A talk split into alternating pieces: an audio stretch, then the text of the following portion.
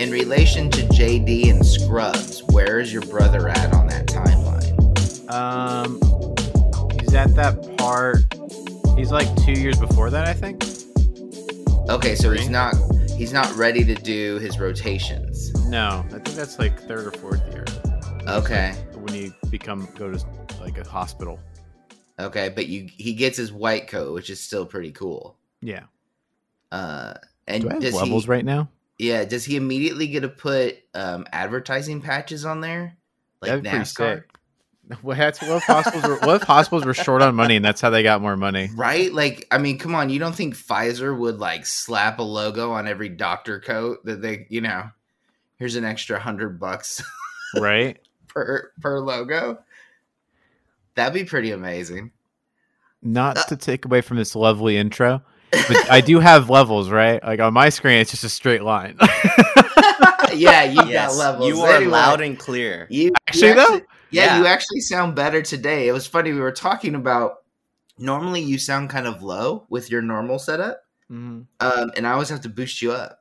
But no, you sound pretty good. And speaking of that, welcome to Talk Me Into It. The special post-spa David Can't Remember Time editions.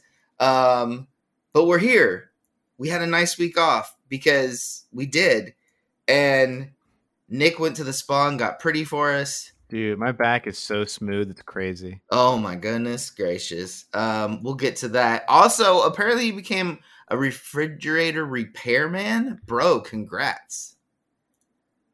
I mean, can we just talk about how fridges are just like the worst thing, that appliance I can break? Okay, what? Yeah. So last week, basically we were talking. You're like, "Hey, I gotta go." We're like, "What's going on?" You're like, "I gotta fix a fridge." It's like, "Holy cow, you do that? What happened?" I don't know. We I had to take everything out of the fridge and put it into another fridge since you know we got that double fridge set up, you know, at my parents' house, and we ended up just turning it off and then on again, and then it worked.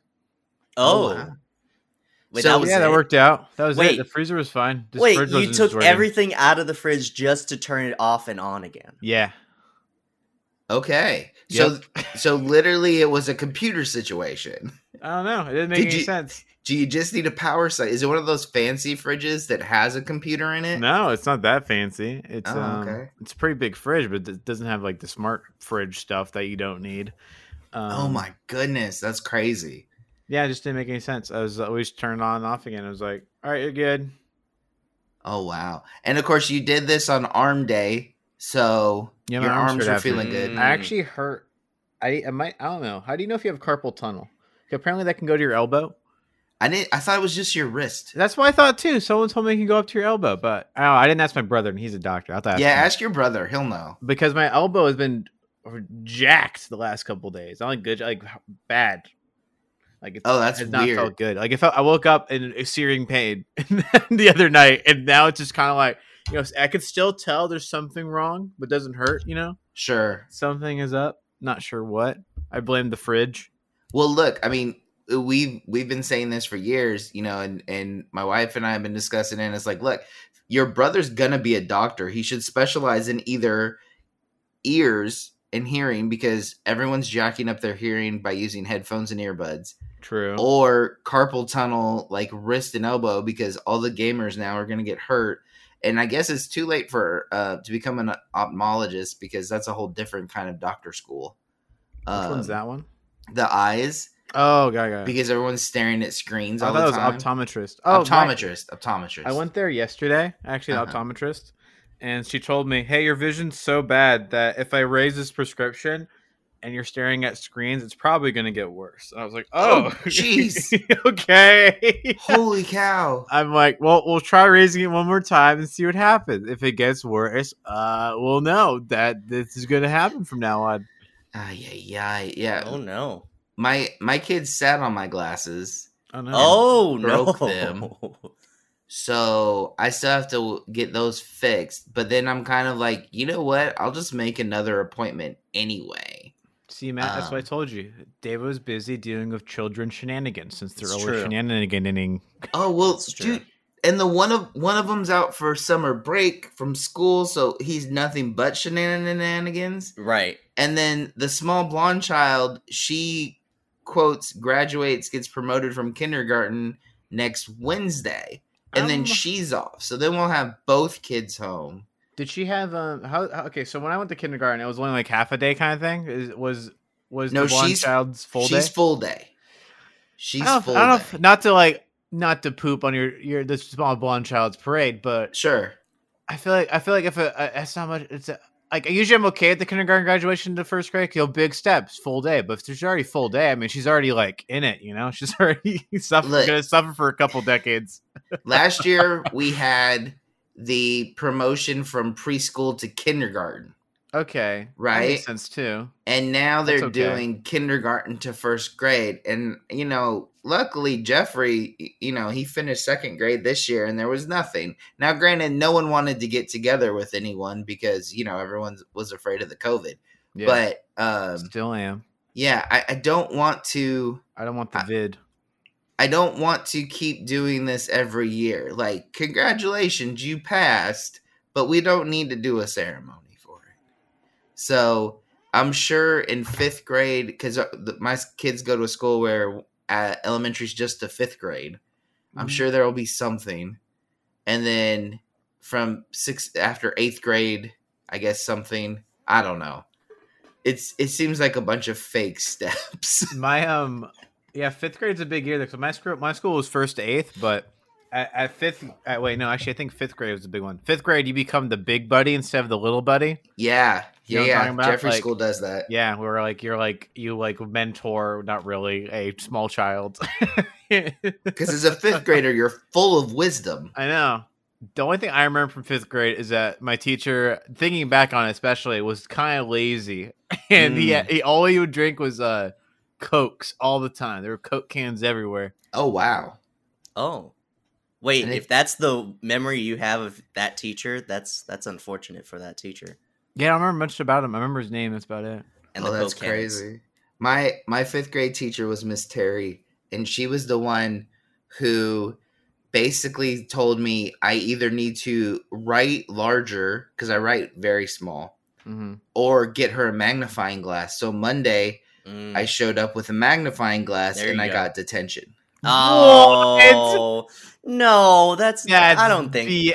Oh. You follow the instructions. Yeah, you did. You really did. Mom was so confused because I'm like, Mom, I need to buy a magnifying glass. And she's like, what for? I go, I need it for school. And she's like, oh, okay. And, you know, normally when you have... What grade were you again? What grade? Fifth grade. This is fifth grade. Okay. And she was like, okay, so we ended up...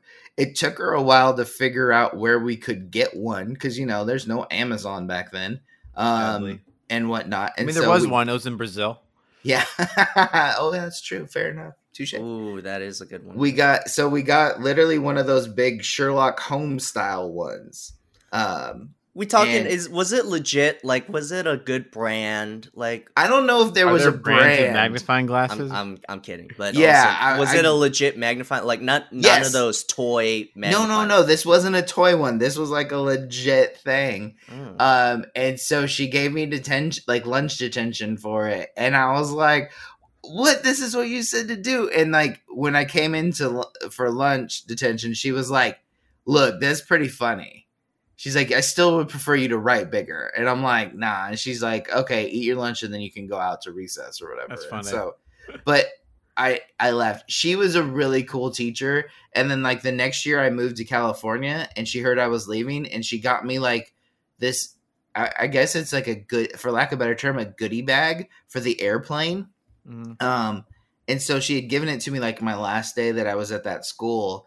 And it was really nice. It had just like some snacks and it was like, hey, good luck in California and stuff like that. So she was really nice. But I just thought it was funny. I'm like, how am I getting in trouble for doing what you told me? I'm just saying she just wasted a quality magnifying glass. Like she. Well, I think she kept it. Okay, good. She probably kept it. She kept it. It's probably a story she tells people about funny things kids did in her class. You know. Yeah. I hope so. I really hope that I made that story, like you know, that list of like funny things kids did in my class. That'd be awesome. She has a TikTok. She's doing it. Oh, that'd be amazing. God, that would be scary. There are a lot of teacher TikToks. Yeah, there some are, yeah. Some of them are like the super young hot teachers though, and I always have questioned where are those teachers? Because yeah, I didn't have any of those really. I didn't have those. Maybe I did though. I didn't realize it either though. You know, like everyone looks so fair. Much older. Oh, I know. Oh, much of them are super young. Oh, I had some young ones. Did you? Yeah. I don't like how you put it like that. Not for me. It was one of those where I had an uncle and a cousin that moved to Hawaii from Arizona to move. That's a good move. That's a solid move right there. Oh yeah. Well, here I'll go off on a tangent real quick. One of those cousins had bad asthma, and it was it's I don't know if it's the asthma or it's just something else. They were like, hey, something was stunting his growth in Arizona, but now he's growing in Hawaii, so I don't know what's going on. They probably just fed him. The Hawaii thing is good. Kid just needed a sandwich, okay? Yeah. No, Nick. Come on, Nick. You've been to Hawaii. You see how much food they give you? It's true. So much food. It's true. No one judges you there for the amount of food you eat. Like and other places. God forbid you go to like a Hawaiian picnic or like at a park. Holy cow. Yeah. Yeah. That's a fact. You better bring pants or belts that stretch. Jeez, just don't wear belts. I love the current gene technology. I feel like the yes, you know. No, I totally agree. I only buy the stretchable jeans. It's kind of backfired on me since I've lost weight. Now they're extra stretchy, and I'm like, well, I don't need this. This doesn't work. Anyway, back to my school. Unstretch. My uncle comes over with his kids, and so his kids go to my school. Uh-huh. And then he meets, you do the parent teacher, like first day parents come and meet the teacher, one of those orientation things, right? Right. And then he meets his kid's teacher and he's like, comes back home and says, she's hot. And then I'm like, I didn't notice. I'm like, I'm 8. I don't know this. So I'm 8. You're like, she is? Okay. And so, I guess I base the fact that she was young and not ugly. Sure. And that's how I learned what hot women look like, I guess. So I just see freshman year of high school, we had a student teacher for our English class. And she was pretty good looking. And a lot of the guys really had a crush on her. And I remember we were doing Romeo and Juliet, and they showed us one of the Romeo and Juliet movies, I want to say from either the late 70s or early 80s. And in it, you could see, like, I guess there was a point where Romeo rolls over and you see his butt, right? Romeo's butt? I know, the scandal, right? And so people made noise and, like, kind of did the little hoot and holler kind of thing. And she straight blushed. And we were like, oh, damn. She likes the booty. She likes the booty. And so it was kind of over. Then, funny enough, found out later, I was working with special ed kids, and she became a vice principal at a different high school. She only taught for like a year and a half. And I remember her talking to my dad because he taught in the same district. He goes, oh, well, yeah, her dad's the superintendent of schools for Orange County. I'm like, oh, no wonder she got up. So she climbed that ladder so quick. But yeah, she was hot. And at every high school, there were guys who were like, yeah, she's pretty good looking. And I'm like, well, she likes the booty. They're like, yeah, what? I'm like, yeah, you can make her blush if you show her Romeo and Juliet. So. I don't know. That's the secret. I don't know. I mean, was it Motley Crue, Hot for Teacher? I mean, I'm trying to think. There's maybe one or two. So yeah, I don't know. All these hot young teachers on TikTok, I don't know where they are. Schools I went to, like, I'm always worried. I'm like, how do they have their jobs? I feel like if they taught my school, they would have gotten in trouble, right? Yeah, I don't know. Maybe this is what's wrong with our education system. I think there's a lot of things wrong with the education system. Oh, my goodness. I'm not allowed to say that because my wife's in the education system. Yeah, so. But your wife's a cool teacher. She is. She's going back to the classroom. Oh, that's cool. She's tired of tired of dealing with adults. So adults are the worst. They are. Especially parents. No offense, parents are awful. My dad taught math in Irvine, and it was consistently parent-teacher conferences where the parents would come in. So you think my kid should be in Algebra 2, right? And this is 7th, 8th grade. And my dad's like, no, he can't. He can barely subtract. Like, dude, real talk. At the optometrist yesterday, this I witnessed someone subtract with a calculator 100 from 334. Wait, what? With a calculator, this person typed in 334 minus 100. Oh my god! And I'm not exaggerating. Those are the exact numbers because my contacts are expensive. Oh Jesus! Look, but they gotta get it right. Though. They gotta get it right. Oh my god! Gotta make sure. Oh my god! I can't get that wrong. And it's a lot of money. It wasn't for the comedy of it, just to make sure. Hold on. Yep, I got the same number. Like she was lost. The actual doctor to come out and help her like figure out how to order my contacts. Oh, it was a fiasco. No! Oh, this was just a general not the brightest bulb in the box. No, I felt so bad. She's like doing it. She's like subtracting with a calculator 100 in front of her boss. I'm like, oh my god. Oh, okay. No. So here's the thing, though. I feel bad for her, but I also can empathize because. Boys, look, let's be honest. How many times have we been like, hey, do we have enough for Lodi? Hold on. That's just, yeah. No, yes, no. That's yes, not 100, no. Though. That's not 100 even. It's all even numbers. Oh, well, that's all right. The on my For You timeline, the thing where you have the professor from Stanford versus the teacher doing math equations, and she breaks it down and does, quote, new math with the box, and he solves the problem using, basic math, goes and makes coffee, takes his dogs outside to go poop, comes back, pours the coffee and drinks it, and then she's finished. So I don't know if you've seen this video, but it's amazing. I've seen a specific one. I've seen random new math stuff, and The Incredibles has a joke about why are they changing math. Yeah, Jeffrey gets in trouble because he doesn't show his work because he can do the math in his head. Oh, that's good though. Because we play a lot of Pokemon where you have to do quick math in addition, I mean, especially Pokemon, because you're dealing with like 80s and 100s, you're doing 10s and 100s places versus just, Magic where it's like, 5 versus 3. So, yeah, he's going to have a rough time if they stick to this new math because his grandfather and I don't do that. We just, here's how you do it and here's the quick way to do it. And the grandfather was a math teacher. Yeah. And what was his primary math? Did he have a primary math or just general? He taught 7th and 8th grade, so it was pre-algebra, and algebra. Gotcha. So, I mean, basically the only math you end up using for the rest of your life. Yeah. Unless you go into like crazy physics and stuff.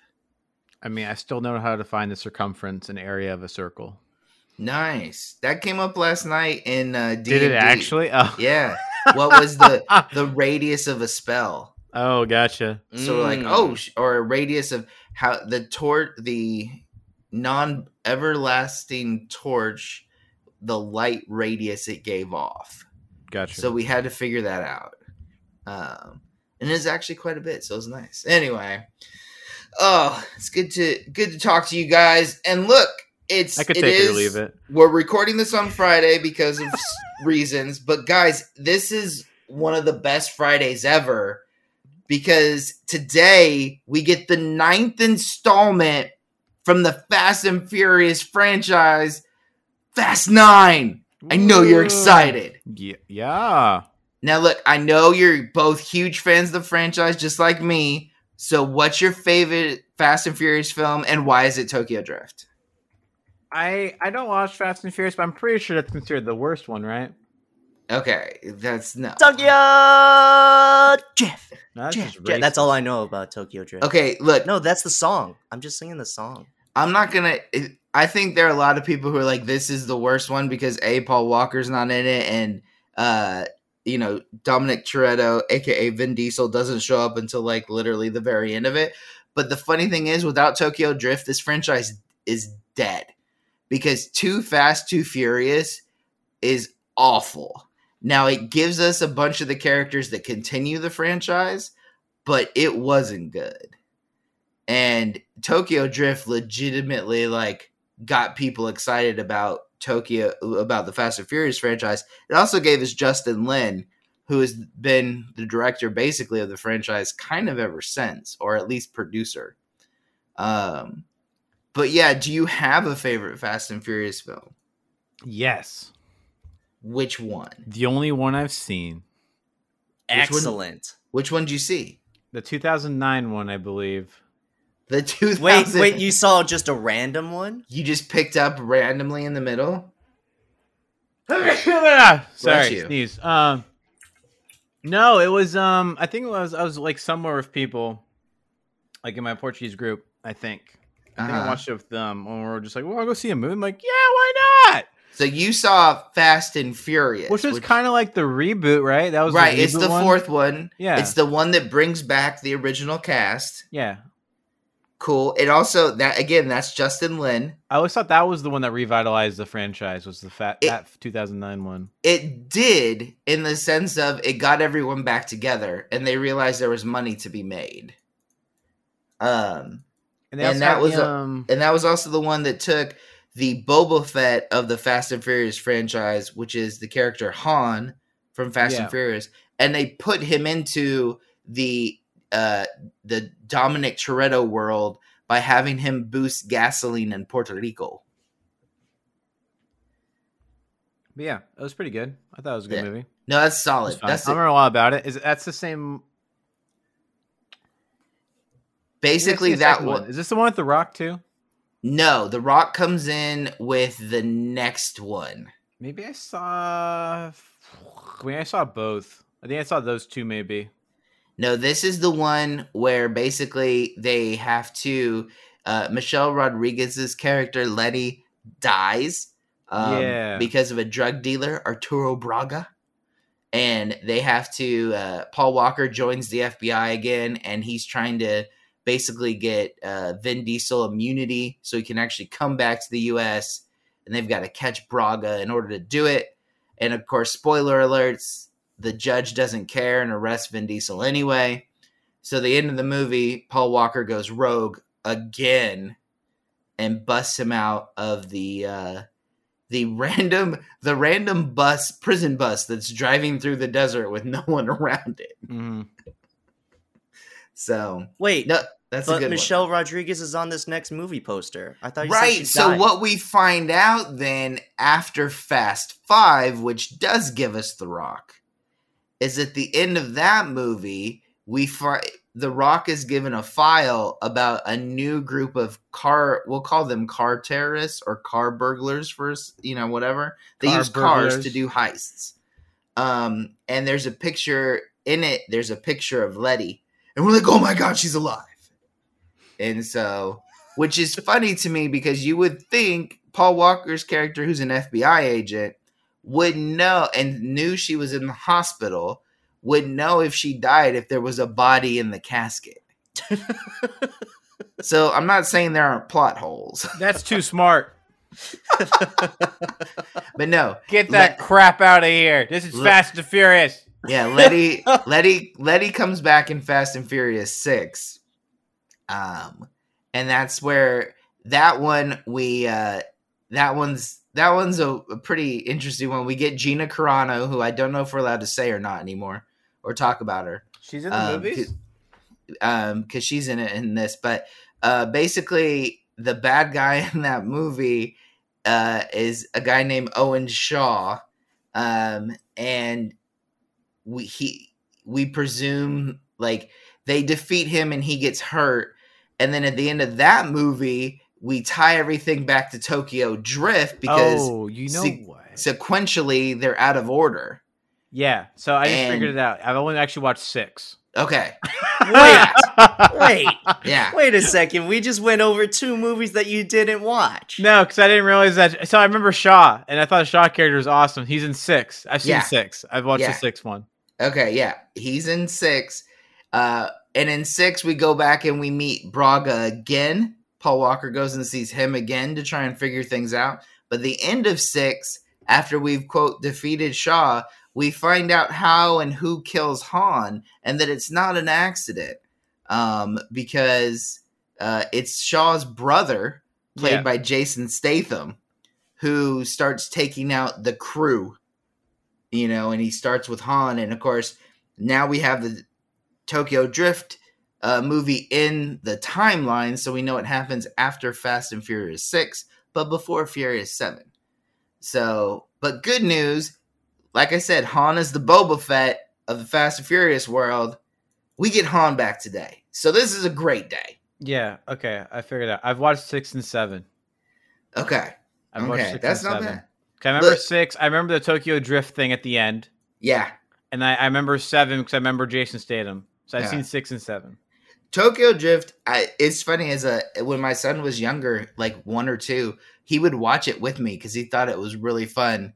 Because the cars make a lot of noise as they drift around Tokyo. But, okay, so I'm going to blow your guys' mind. Do you guys, if you had to guess, highest grossing film franchises of all time, would you be surprised to find out that the Fast Saga, as it's referred to, is the 6th highest grossing film franchise of all time?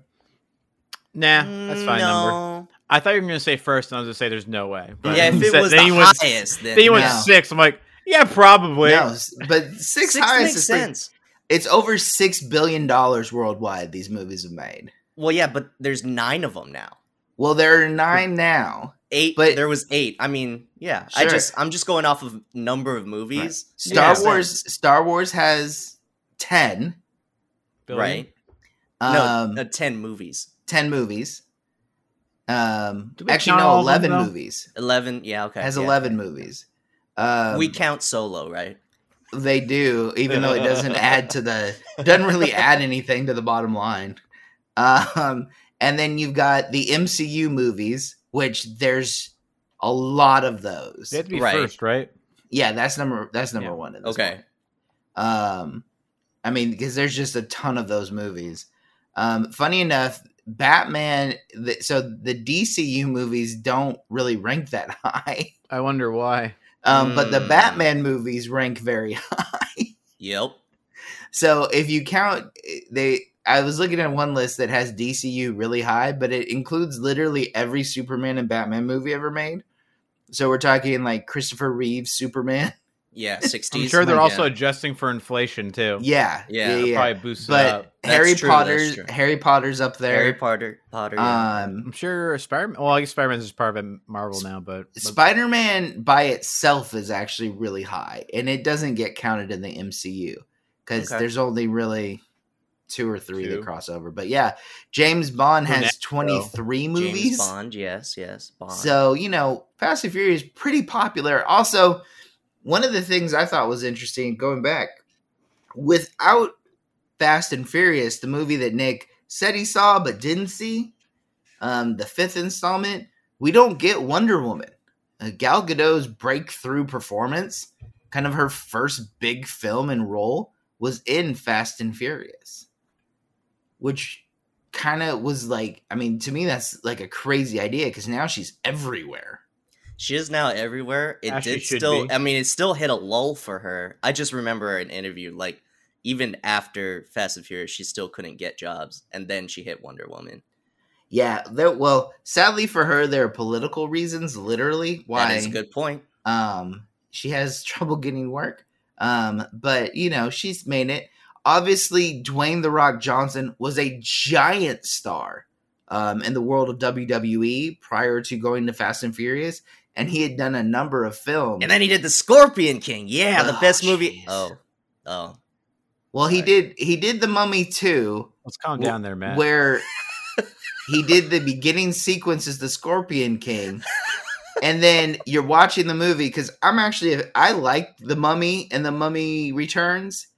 But then at the end of The Mummy Returns, you're like, oh, cool, we're going to get The Rock, and he's going to beat the holy hell out of Brendan Fraser. And instead, we get weird half-rock, half-scorpion guy, bad animatronic, bad animation. But yeah, then he becomes Scorpion King. But I feel like in 2011, when he joined the Fast and Furious franchise, now he was a legitimate action star. And his roles went from cheesy comedy, you know, big nanny out of place guy to, you know, now he's The Rock. Okay, I liked the Tooth Fairy though, okay? Just that was the hockey one? I think so.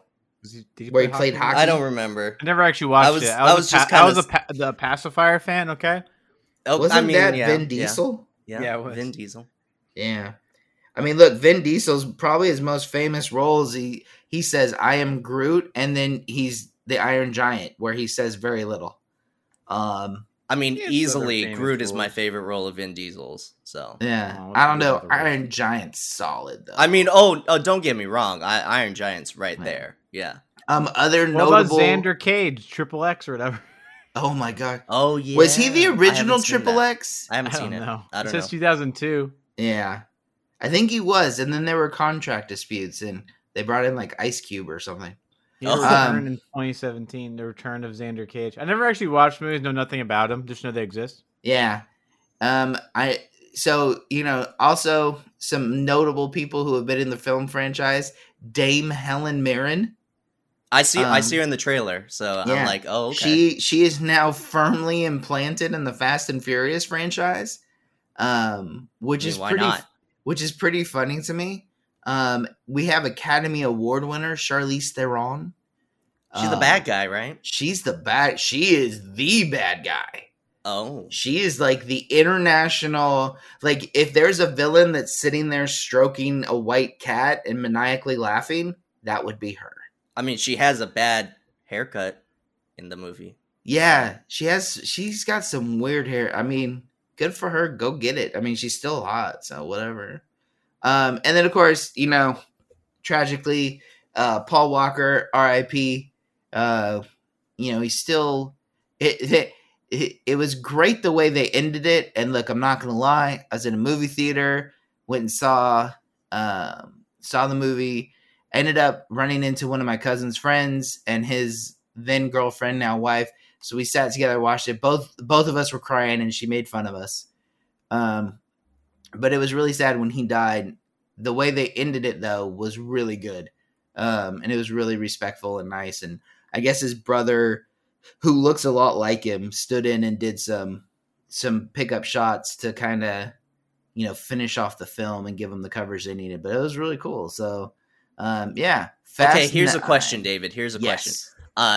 Since you're the most invested in this franchise out of the three of us, clearly. Yes. Would you go to a theater for this movie? We've talked about going to theaters for movie. Is this a movie that you would go to a theater for? Even my wife was like, you ready to go to the theater and go see Fast 9? So, yeah. All right. Yeah. Let us know your theater experience. I think in a later podcast. One's going to be Free Guy. Which one? Free Guy. Okay. The Ryan Reynolds video game movie. Yeah.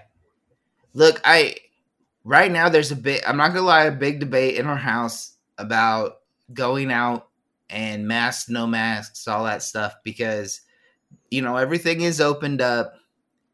It, you know, again, how much do we trust people, whatnot? But I feel like, look, Fast 9 is going to be so ridiculous. I know they go to space, which is the most ridiculous thing ever. And it was a joke because they've already launched cars out of planes, and so you're like, well, what do? You go to space? And apparently, yes, that is the answer. You go to space. So I don't know, but I feel like I don't want to wait because this movie's not being released like anywhere streaming yet, and I really do want to see it. So probably make it. The other movie I was thinking about though, Nick, was the new Marvel one, The Nine Rings or whatever. When does that one come out? That's like September 2nd. It's like Labor Day weekend. There's no digital for that either. They're not doing digital for that. They're doing digital for Black Widow. Well, that one's soon too, isn't it? Is that July? Yeah. Black Widow's like in a couple weeks. I might, if I'm back, I might do a viewing party for that, but yeah, if not, I won't do it. So yeah, this might, I mean, look, some of these movies, they're just better on a big screen with overly loud sound. And I don't know. I'll be curious. Now, IMAX. I can't do IMAX. It hurts my eyes. Oh. It's too big. Wow, so there is something that's too big for David. Okay, got it. I'm telling you. I would love to, but it's just too large. So, but yeah, no, I'm excited, you know, and I know, like, it's weird, like the Fast franchise, because they also count the Hobbs and Shaw movies, which apparently is a point of contention for Vin Diesel, who has now hinted that he wants his own Toretto spinoffs. So either a prequel about him or his own solo movie. And I'm like, man, this man really hates The Rock. They really do hate each other. Apparently that's real. Yes. Yeah. That's real. I love in their contracts they're not allowed to lose a fight. Yeah. And someone literally counts how many punches someone throws against Vin Diesel because he needs to throw the equal amount to the other person. Honestly, like, that is his sister's job apparently on set is to do that. Goodness. And I mean, not since, you know, Disney and Warner negotiated for Roger Rabbit, who gets the last line, I think have contracts been so meticulous. So, yeah, it should be fun. But look, I mean, this to me is a legit summer movie, you know, and kind of feels like big action-y summer movie. So I'm excited. I am. But yeah, so anyway. But anyway, if you're not ready to go to the theaters yet and you're still like, I don't trust people, and that's a fair assessment. I think you're still allowed to not trust people. Yeah. All the time. It's still actually though a pretty good time to be a sports fan if you're not ready to go out, because guys, sports ball is here. Like, because of the pandemic and because of canceling of events last year, postponements of seasons, things just timing out the way you can. If you're a sports fan right now, every day is awesome.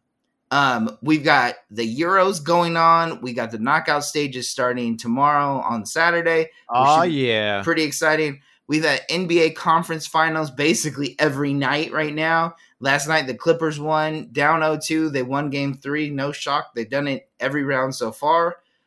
So that's a great one. Tonight, we've got Milwaukee and the Atlanta Hawks, which is bizarre because who knew the Hawks would be in there?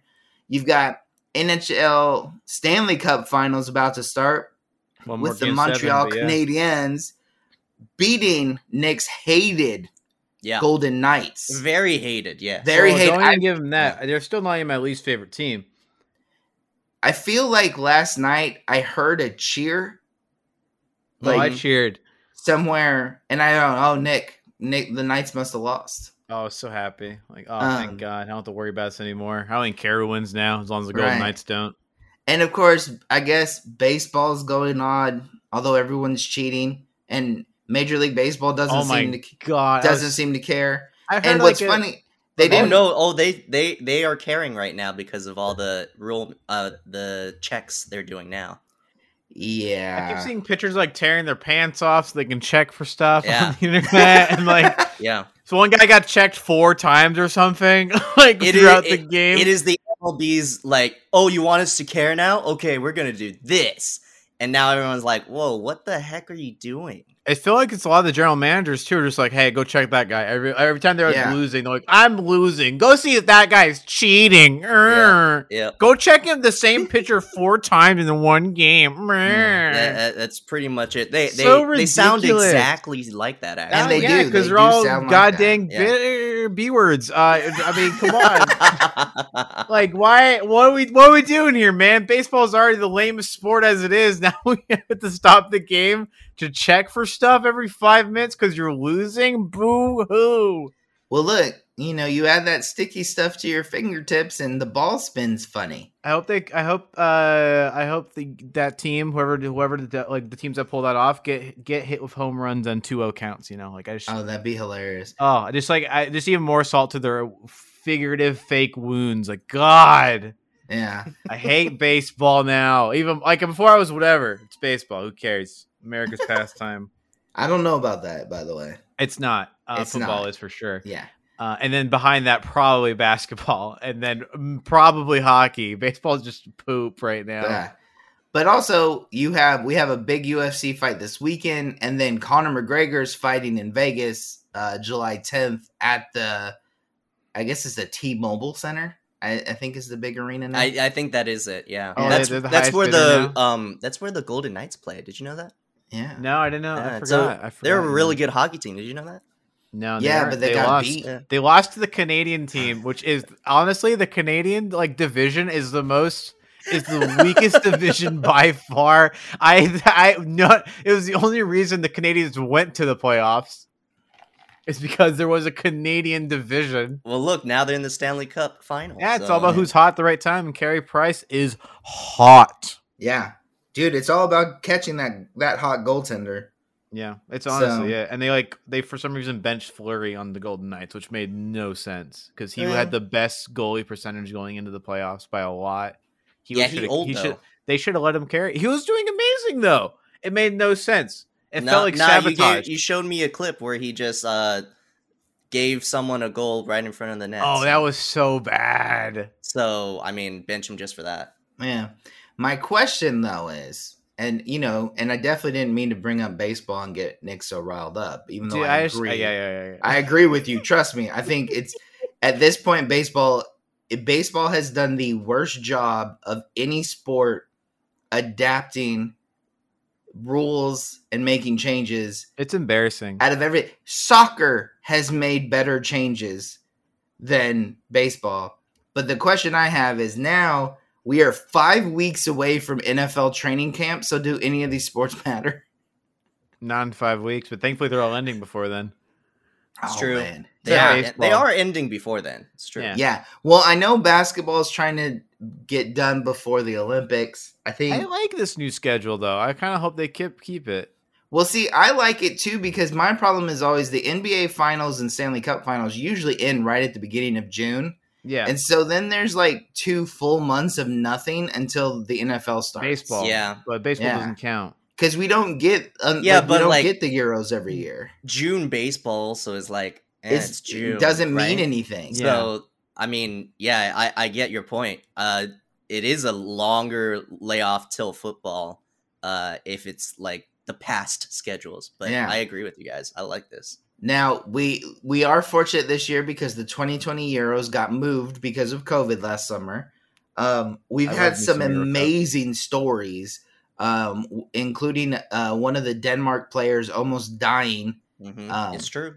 And his team advancing out of the group stage despite that. They play tomorrow, Saturday. They play tomorrow morning against Wales. And truthfully, they should probably win. But Portugal, funny enough, qualified. I watched the match against France, and there was a point where they were trailing 2-1. And one of the worst officiated games I think I had seen in a while. I mostly watched the second half because I was having my spa day, you know. Right. I missed a lot of it, sadly, because of the only time she had unemployment. I like that Germany almost didn't make it through, though. Right. They were minutes away from not going through, which would have been awesome. And that would have been so funny. It was bizarre in that group. Because I was half that group had home court advantage. Yeah. Well, it was interesting. Ridiculous. They did it very interesting this year because of COVID. They had teams. There was no mass. Not everyone went to England. They're going to play the knockout stages in England and the finals at Wembley. But you had teams basically having home games in the group stages. And so they just kind of rotated through. And luckily, knock on wood, we haven't heard any reported cases of COVID yet. But it's just been fun. And to me, what's interesting, the Euros are such a fun tournament, because basically all the players are players from the European leagues. Yeah. And you don't have Argentina is always funny with Messi because everyone knows Messi, and there's one or two other players that are really good in Argentina that play in Europe. But for the most part, you don't know who any of those people are. So there's another really good guy in Colombia. I don't remember his name though. Oh yeah. Jaimes. Not James, Jaimes. He's awesome.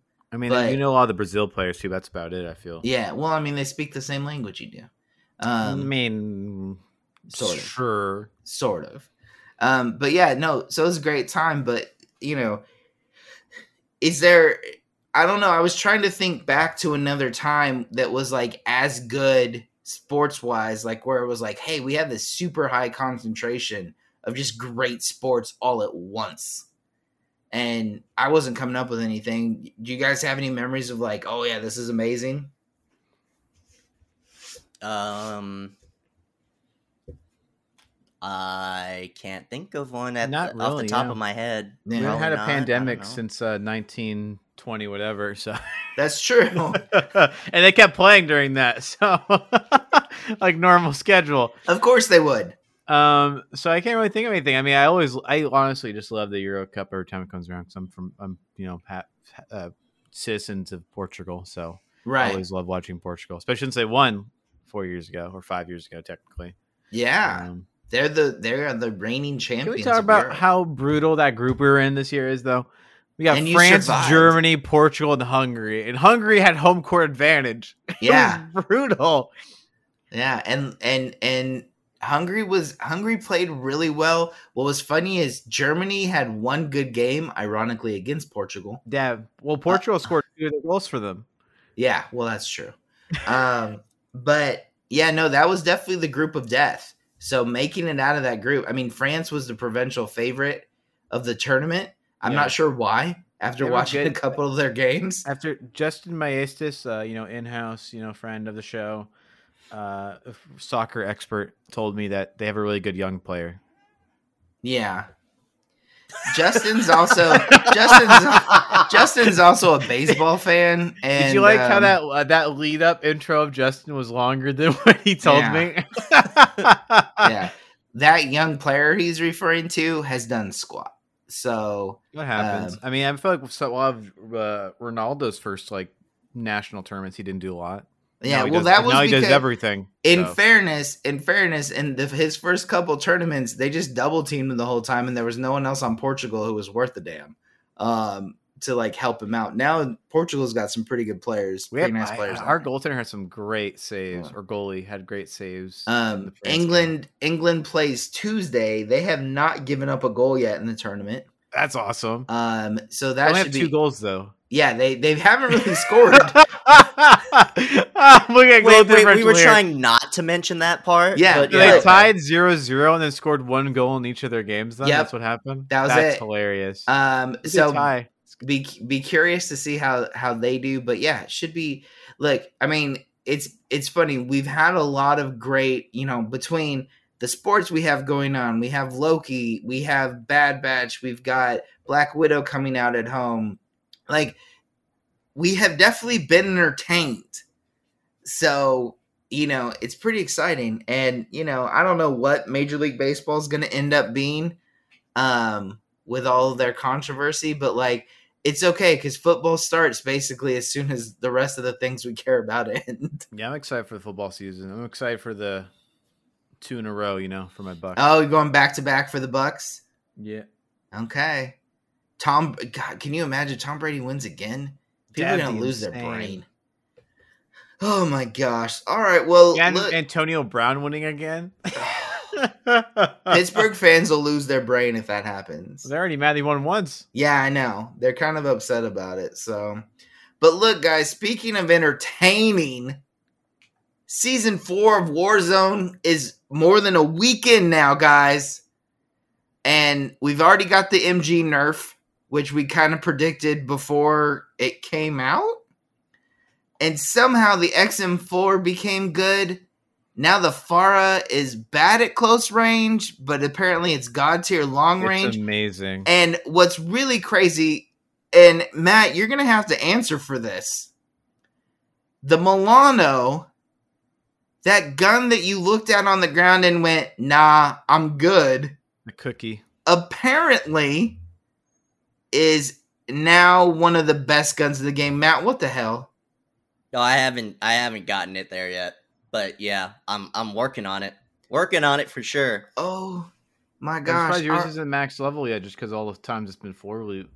Yeah. Oh, I've been trying. It's almost there. It's almost there. I just pick it up all the time on floor loot now. Yeah, that's for sure.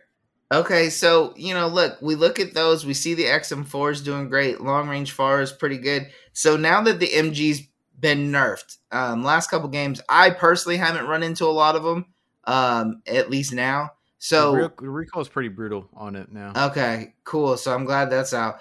But hackers and cheaters aside, how do you feel the health of the game is now we're into Season 4 and we've got that MG nerf?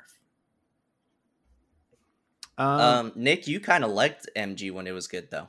Yeah, I like LMG meta, but I like the Fara more, so I'm okay with it, and it helps me out. I love double AR meta, so I love running my Fara and my XM4. I feel like I do better with close range ARs than SMGs usually, so I'm for it. This is like prime meta for me right now. Okay, Matt, what about you?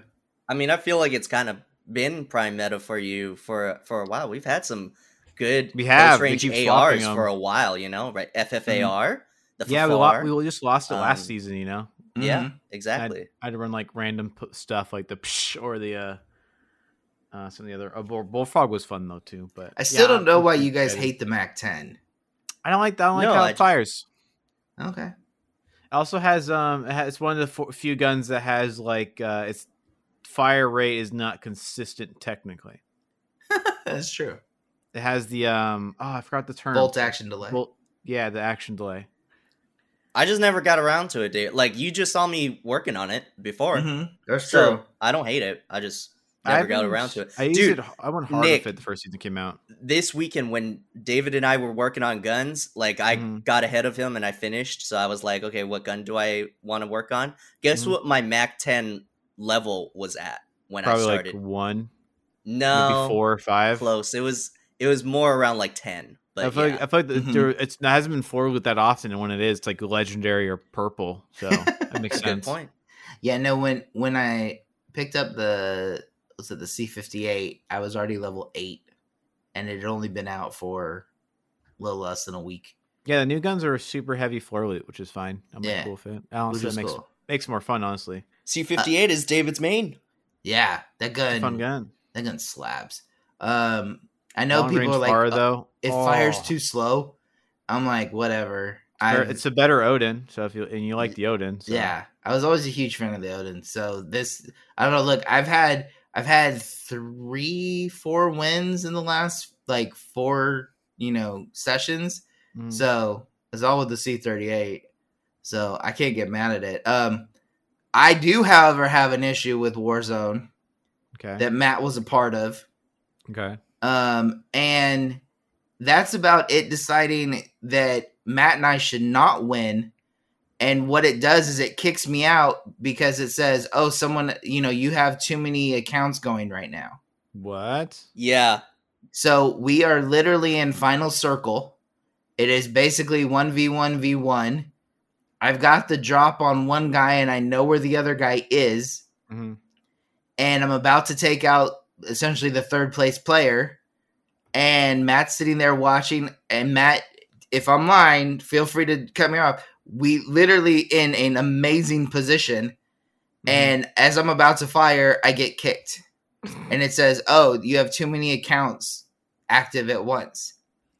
Do you want to know what number popped up? How many? I just realized that you weren't able to see what place we were. We were second. The guy took out the other guy. Yeah. So you could have third-partied and won. Yeah. It wasn't even like you could take out the third-place guy. The third-place guy was taken out exactly when you disconnected and was about to fire. And what's crazy, Nick, and Nick, you know this because I think you have this too. You can't even log into my BattleNet account, which is what I run Warzone through, without me getting a code, like an authentication code on my phone. Yeah. You know what I didn't have on my phone? A request for authorization code. So this is just straight up Warzone hating on Matt and I, who are having a great game, about to win again, and it's like, nah. Did you Google it? See if anything comes up of people having the same problem? Just curious, honestly. No, I was pretty mad. I didn't do anything. I'm like, I understand right now why Nick has his meadow of meditation. Because gotta meditate sometimes. Things don't just happen. We couldn't recover after that. Like we tried to play games after, and we were like, hey. "We're mad." Like, and, yeah. And I was like, "Is this because Matt and I, and especially if you join us, Nick? Like, by the way, I think we're pretty much undefeated at Plunder when it's you, the three of us playing. Yeah, like we won like every game the other night. It was ridiculous. And I'm like, are you mad because we're so good at Plunder? We can't be good at regular Warzone 2 because it's just unfair? Like, what the heck? That was ridiculous that night. We just kept winning Plunder games. I'm like, why are we? We're not even trying. Honestly, one of the questions I have: why are we the best Plunder team of all time? Like, can you imagine if we went into quads and literally we added one guy and we're like, hey, just go open boxes? The thing is because we do try. Like, so Nick and I have discussed on in terms of just leveling weapons, you know, there's like the suggested way to do it. You just pick up a supply run or a recon because those give the most weapon XP. Right. And they're instant in terms of time. Right. But we also go for, when we play, we also will go for a scav. We also will just open boxes. Yeah. And we'll pick up all the money that's in front of us. We won't like leave money and just do contracts. So in a way, we actually are trying without actually trying. It's just mindless to us. We're just clicking things. We're just clicking things. And clicking things along the way. But like in a way, we're not actually doing what the weapon XP guys suggest, but we're also not doing what people try to play Plunder for and try to get those, like, if you will, free kills. Yeah. We also don't do that. So we're in the middle. We also don't dirty Chaz, but that doesn't make us less than. No, we don't camp. We're just us. We're just in the happy medium. I think that's why. Yeah. Which is why it's always funny too, like, and Matt, I don't know how you feel about this, but like when we play with our friend Hope, you know, he's always like, oh, we need to go for most wanted to get people back. I'm like, or give me like 3 minutes and I literally will plunder and get us the money. Like I know where to go to get money in this game now. So I don't know. It's oh my gosh. But yeah, no, literally the best Plunder team of all time, I feel. It's pretty ridiculous because Matt and I are pretty good and we can win in a quad setup, just the two of us. But when Nick joins us, it's just not even. It's like, not I feel fair. Like it's just not even fair. Too good. Yeah, it's just too good. Hot to handle. But Nick, now I don't know, Nick, if you've heard this story fully yet, but I heard the story at all. Matt and I ran into a situation, Matt, with that one ruined that Plunder game. Two clowns. Matt, what happened with our clowns? Different clowns. They were different clowns. One was the old clown with the blue hair, right? Mm-hmm. And then the other one was the new one with the green hair. No female clown? Got it. Okay. No female clown. But they were basically in military with us. And we're just minding our own business, just trying to plunder and do stuff.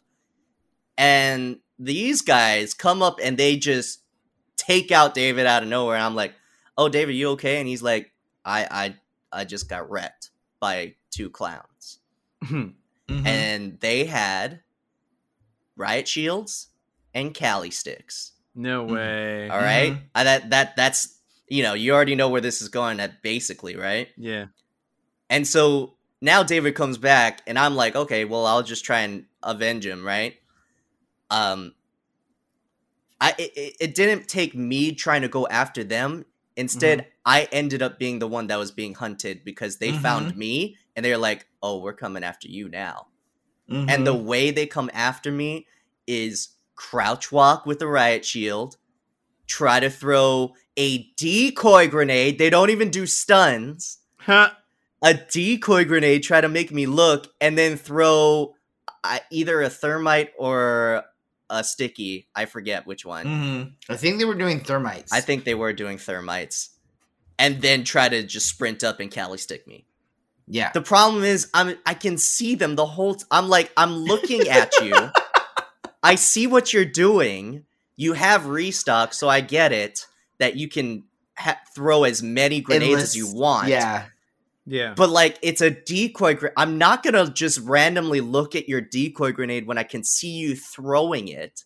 So they just keep creep walking to me and they keep throwing a decoy grenade and they keep crouch walking with their riot shield in front. I'm just like standing there, just not doing anything. And I'm like, what am I doing, David? And David's, you know, off in somewhere else trying to get loot, and we're trying to actually do stuff in this game. Mm-hmm. And these guys just keep crouch walking and they get closer and closer. And I'm like, okay, are you guys going to do something? And, and they just keep throwing their I feel like I counted 10 decoy grenades at least. And I'm like, I don't know what's going on. I'm just confused. They're not even trying. Every time they try to like start sprinting, I start shooting them, and I broke them like I feel like 5 times too. Mm-hmm. And so I'm like, I don't know what you're doing. And then finally, I move into a house. And they're like, oh, this is our chance. We're going. Let's throw our decoy grenade again. I'm like, the decoy grenade's not going to do anything. I know what that sounds like. Mm-hmm. And they sprint. And I'm like, David, I need you. David comes. And they start with their Callie sticks. They put away the riot shield. I'm like, okay, hip fire with, I forget what gun I had out, but it was whatever I had out. It was an AR that wasn't for hip fire. Yeah. And I hip fire someone in the face with Callie sticks, who already got one hit on me. So usually, you know, with Callie Sticks, if they get the first hit, they should get you. It's over. But I hip fired in his face, and he got downed before he Callie Sticked me to death. And I was so surprised. Mm-hmm. So I got one down. The other one Callie Sticks me, and David comes and saves the day, gets him too. And we team wipe them out of nowhere. And I'm just like, oh my God, we just did it. And of course, we won the game. It's over. It was over. I mean, we didn't get any money, and it ruined our Plunder XP for that one. Yeah. But I feel like we accomplished something, because they took maybe that whole ordeal took about as long as it took me to explain it. Yeah. It actually took like 20, 30 minutes. It was infuriating. Like, what is going on? Yeah, it was absolutely infuriating. And they were so annoying. And yeah, the last fight ended in military base, in basically the house underneath the tower. Mm-hmm. And basically I was crouched in a corner. Matt was on the opposite side, and the person literally is crouch walking with the riot shield up towards Matt, doesn't even look at me, and basically puts their back right in front, and it's just wipe. And thankfully Matt had just killed the other person before, and we team wiped them. So they got respawned somewhere else when they came back, because I would have told Matt, I'm like, no, we're leaving. I'm not doing this the rest of the game. With these clowns. Oh my gosh, clowns. People like to play Warzone different ways, you know. I know, I don't get that, but you know, whatever. So look, you know, obviously we got the MG nerf. We got any other predictions as far as, I mean, I feel like I don't, you know, looking at, again, like we kind of talked about, I feel like the game's in a pretty good place balance wise. Any other nerfs you want to see? Before, I mean, I personally would like to see a Bertha nerf still, because if you're playing single player or 2 player, like that meta of I'm just gonna get in a Bertha and run everyone over is pretty annoying. But anything you guys want to see? Any other changes? Nothing I can think of off the top of my head. Okay. So recently we had World Series of Warzone, which was a really fun tournament. We've had a couple other big Envy ran a really big tournament that was fun. And what was great about World Series of Warzone was we had some good customs. And so basically it was actually everybody versus everybody. It wasn't like necessarily the kill race format. And, you know, I don't know if you guys caught any of these, but like I feel like Warzone is a really fun tournament game and can be. Mm-hmm. And I really like customs because we actually see people, you know, you actually have your teams fighting other teams as opposed to just randoms, you know, and you get either sweaty lobbies or hackers, whatever. Do you guys have a preferred tournament format, kill race versus customs? Oh, I love customs. Customs are way better.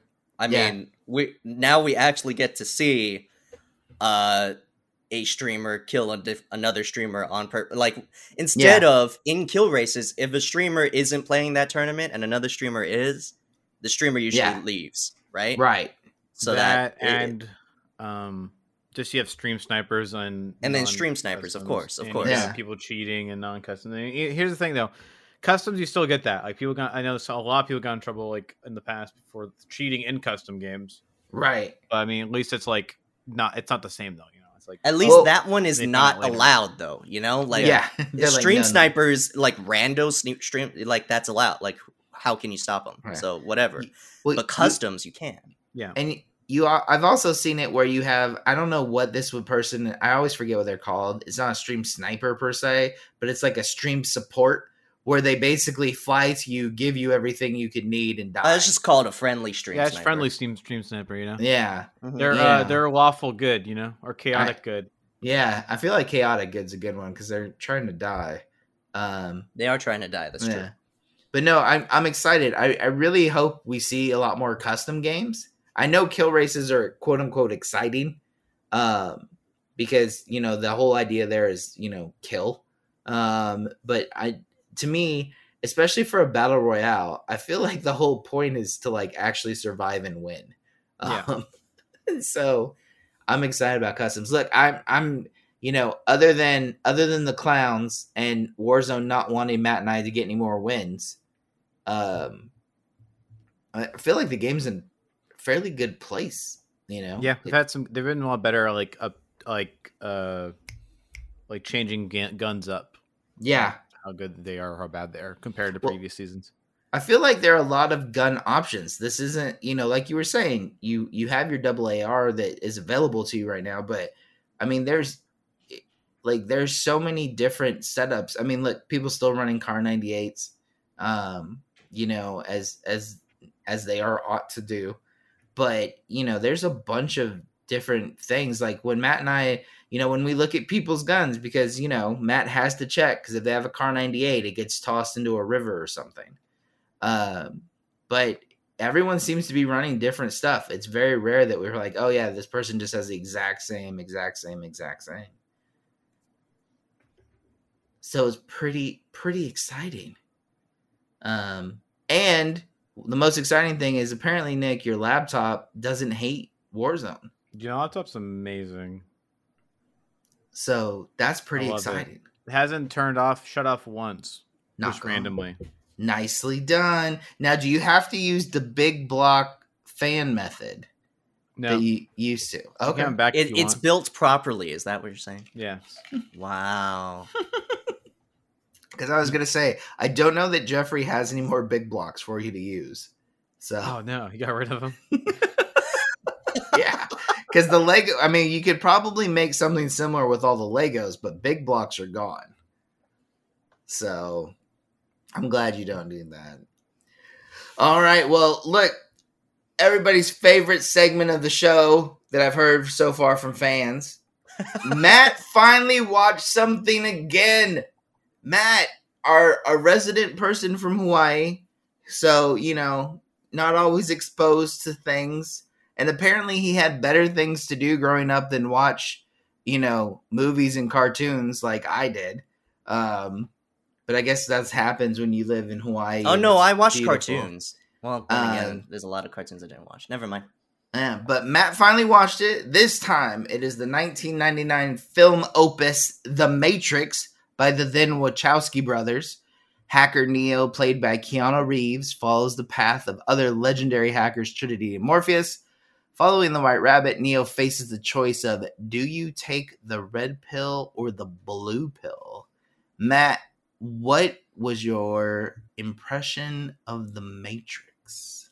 First of all, I started watching being like, okay, I know I haven't watched the second or third ones. Mm-hmm. but I thought I had watched the first one, at least in passing. Okay. But the more I watched it, the more I'm like, oh, I don't know this movie at all. In passing? Yeah, I know. The Matrix in passing? Or as in someone else was watching it and I thought it was the beginning, so I just sat down and watched it with them. Oh, wow. But clearly, as a kid, I got bored and walked away because I did not remember any of the second half of the film. I remembered maybe a little bit of the first part. Because I remember the red pill and the blue pill. And then I'm like, well, I don't remember any of this after that. I had no idea. I was like, wait, this happens? Wait, this is why it's going? Wait, what is going on? Oh, my God. And so that was kind of my feelings throughout the movie.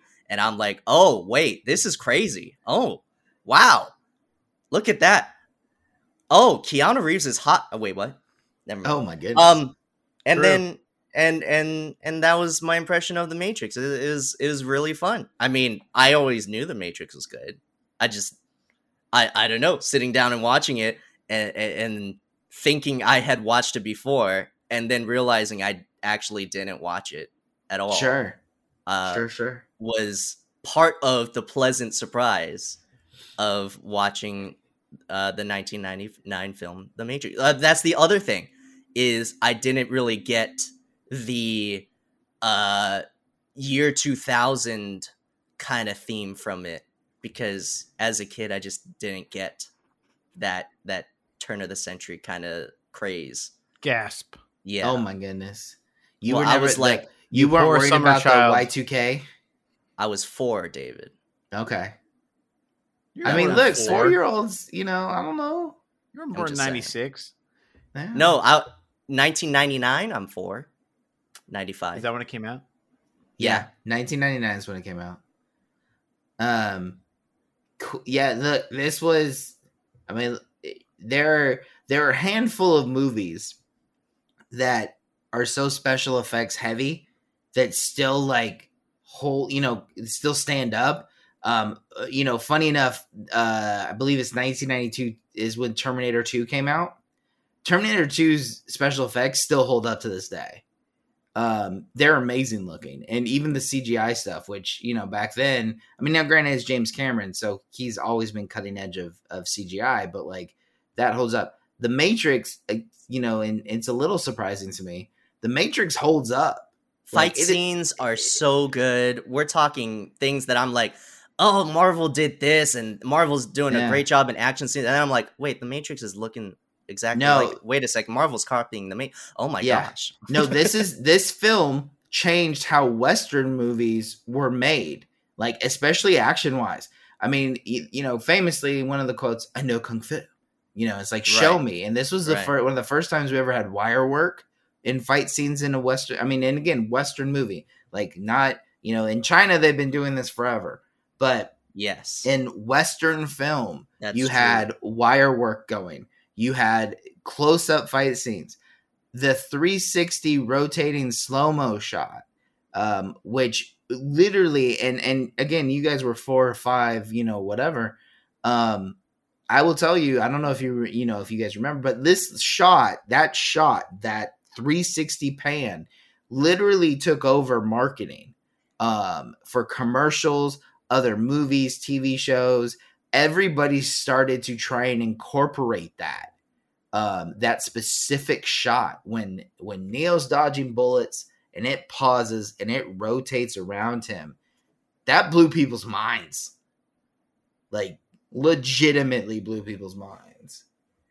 And it changed it. And from that point, and it's so funny because then it reminds me, like, you know, when the prequel, Star Wars prequel trilogies happen, and you suddenly had the Duel of the Fates fight, and you go back and you try and watch some old action movies, you know, or you go back and watch the original Star Wars lightsaber fights, you're like, wow, these suck.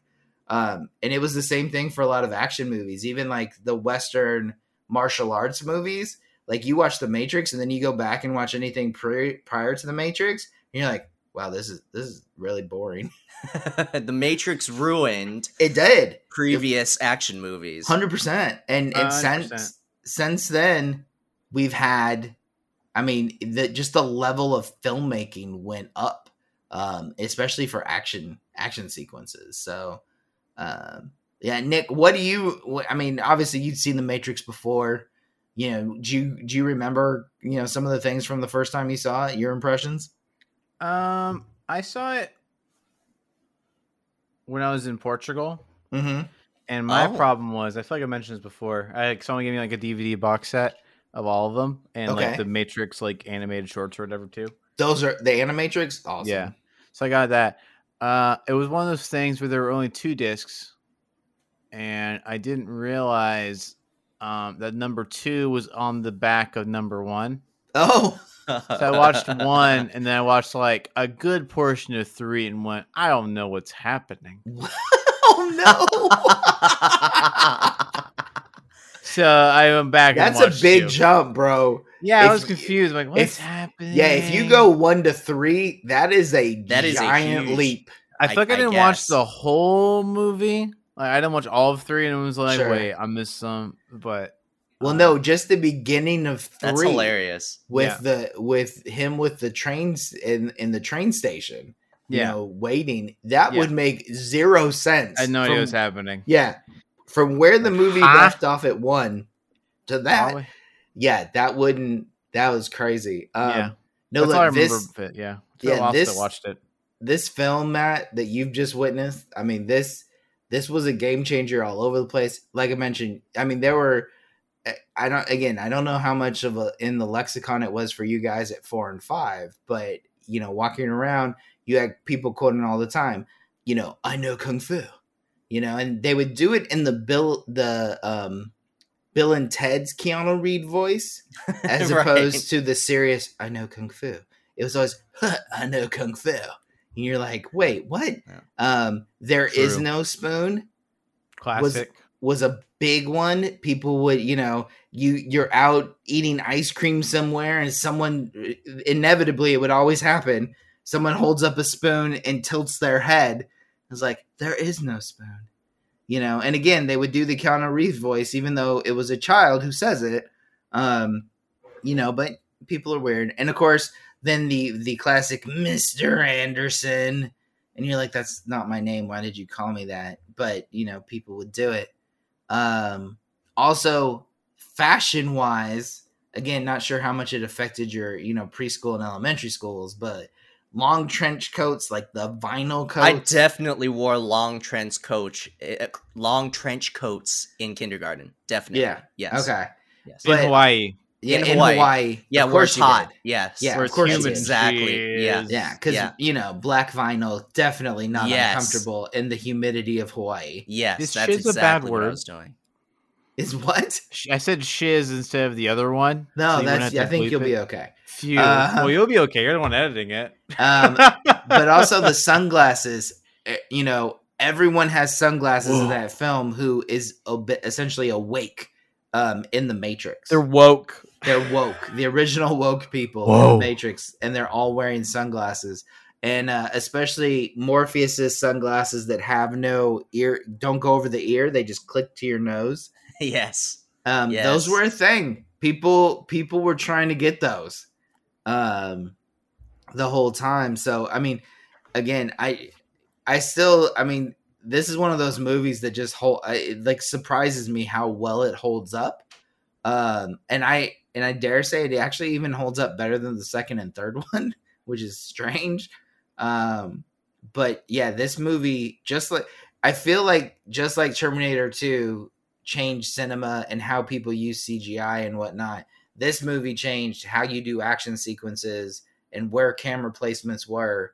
You know, no more wide shots, no more weird slow-mo you know, everything worked.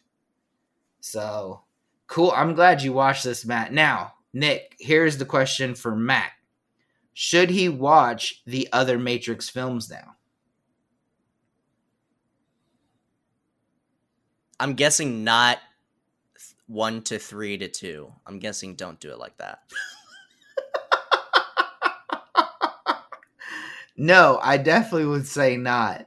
You know, I personally think if you enjoyed the story, then sure, just be ready for some really weird mind messing stuff. And, you know, I don't know if Nick would agree with me on that. But yeah, that was a really good point. Yeah. You okay, buddy? I had a lot of water. I had to go potty. Oh, that's fine. So the question, Nick, is should Matt watch the rest of the Matrix trilogy? At this is that it? Okay. Yeah. I thought there was more. Yeah. Yeah, definitely. It's amazing. Okay, that was actually a test question because I actually watched the other two immediately after watching the first. Oh, did you? Oh, so what'd you think? Okay, what did you think there? 2 was great, but also there was a really big kind of like orgy scene that I was like, oh, I don't know if I want to watch this part. Yeah, that got weird. Now I know why that's the highest grossing rated R movie. Okay, until Deadpool came along. But... Oh, okay. I was watching. I'm like, oh, wow, look at this. But it was great. Still great. And then Revolutions was like, I see why the Rotten Tomatoes dropped off on that movie. But I liked it. I liked it more than it said it. I would like it. Sure. But also I was like, oh, it kind of, that one went away from what made The Matrix good, which was the fight sequences, right? One, the fighting was guns and clunky machinery fighting other better machinery. And I'm just like, I want the kung fu again. Yeah. And I didn't get enough of it. I know there was Neo and Mr. Smith at the end. Well, but that last final fight is very much a Dragon Ball Z fight. It was. But in the end, it's less about the fight and it's more about just baiting Mr. Smith. Sure. It's not even about winning. It's about he wanted to lose and really just bait him. So I was like, oh, okay. Which also, that was my thought throughout the fight. I'm like, wait, but he can't win. So then blah, blah, blah, blah, blah. Right. Anyway, the one thing that I didn't think held up, which is the one thing like to me was the jarring special effect, was actually Mr. Smith and his multiplied Mr. Smiths. Oh yeah, because those ended up being animated, looking more like Scorpion King kind of animations, which I understood. Sure. And then there were other times when they're like, if they're moving, they're animated. If they weren't, it was a special effect of or fill-ins. Right. Basically doppelgangers. That park sequence after he talks to the Oracle. Exactly. That's exactly really what I'm referencing. Not great. That is the one fight sequence that I was like, that's not as good as it probably was back in 2003. Yeah. And even in 2003, it felt a little... It really? Okay. Cool. It felt a little bizarre. So, you know, if you remember back in Reloaded, you know, one of the first things that happens is, you know, Mr. Smith comes to the door of the quote secret meeting, which apparently is not very secret. And he delivers essentially his earpiece and they give it to Neo and it's like, whatever. And then agents show up and the agents have been, you know, quote unquote, like souped up. So they're stronger, but basically Neo takes them all out. And that fight sequence, you're like, oh, this is pretty cool. This is really fun. And those fight sequences were okay. Even the one where, you know, he fights in, was it the something Vinji? What, the Mara Vinji or whatever? In his palatial estate with all the weird weapons. Those were all fun. But that park sequence where you just have hundreds of Mr. Smiths. Yeah. Just gets bizarre. It really does. So yeah, no, definitely there. Yeah. Now, did you watch any of the Animatrix stories? I didn't have that one right in front of me. Bro. So I need to do that after. Is that what you're saying? Those are actually pretty fun because they're the stories that kind of fill in about some of the other captains. Okay, cool. And things like that. And they're really well done. You know, and these were other storytellers and animators who got to basically do these. I always thought they were really good. Now, here's my question for both of you. In December, we are getting a 4th Matrix movie. Oh, already? Keanu Reeves, I know, right? I don't know why they waited so long. Keanu Reeves is apparently in the fourth Matrix movie. So my question becomes, based on the logic and story so far, does this mean the machines have reset the Matrix? And are you excited for that? I don't really care. I'll watch it. I don't really care what the story is about. The one thing, though, other than story-wise, it's not that for me.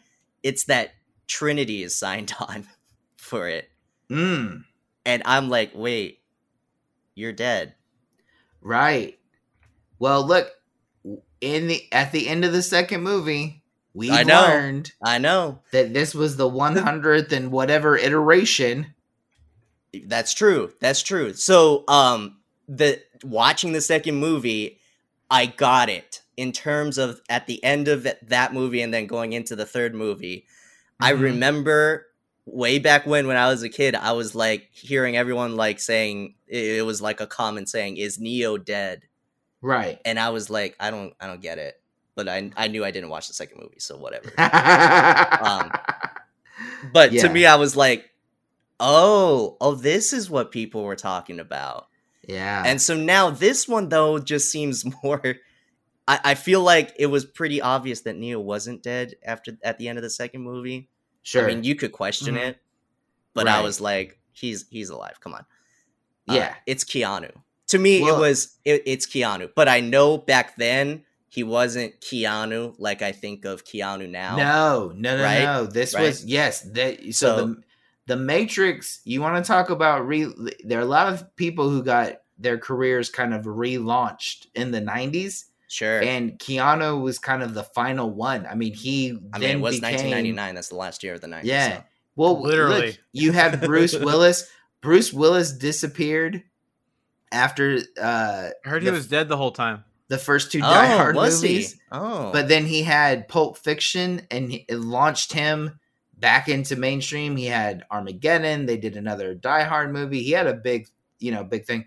John Travolta, because of Pulp Fiction, suddenly became huge, got to do Face Off, and he was everywhere for a while before people realized he was, a Scientologist, and it got weird. And he made Battlefield Earth, which, still I think holds the record for worst reviewed film of all time. We don't talk about that, right? Yeah, right. But yeah, no, he, Keanu, the only thing people really knew him from was Bill and Ted. Great. And he had done other movies.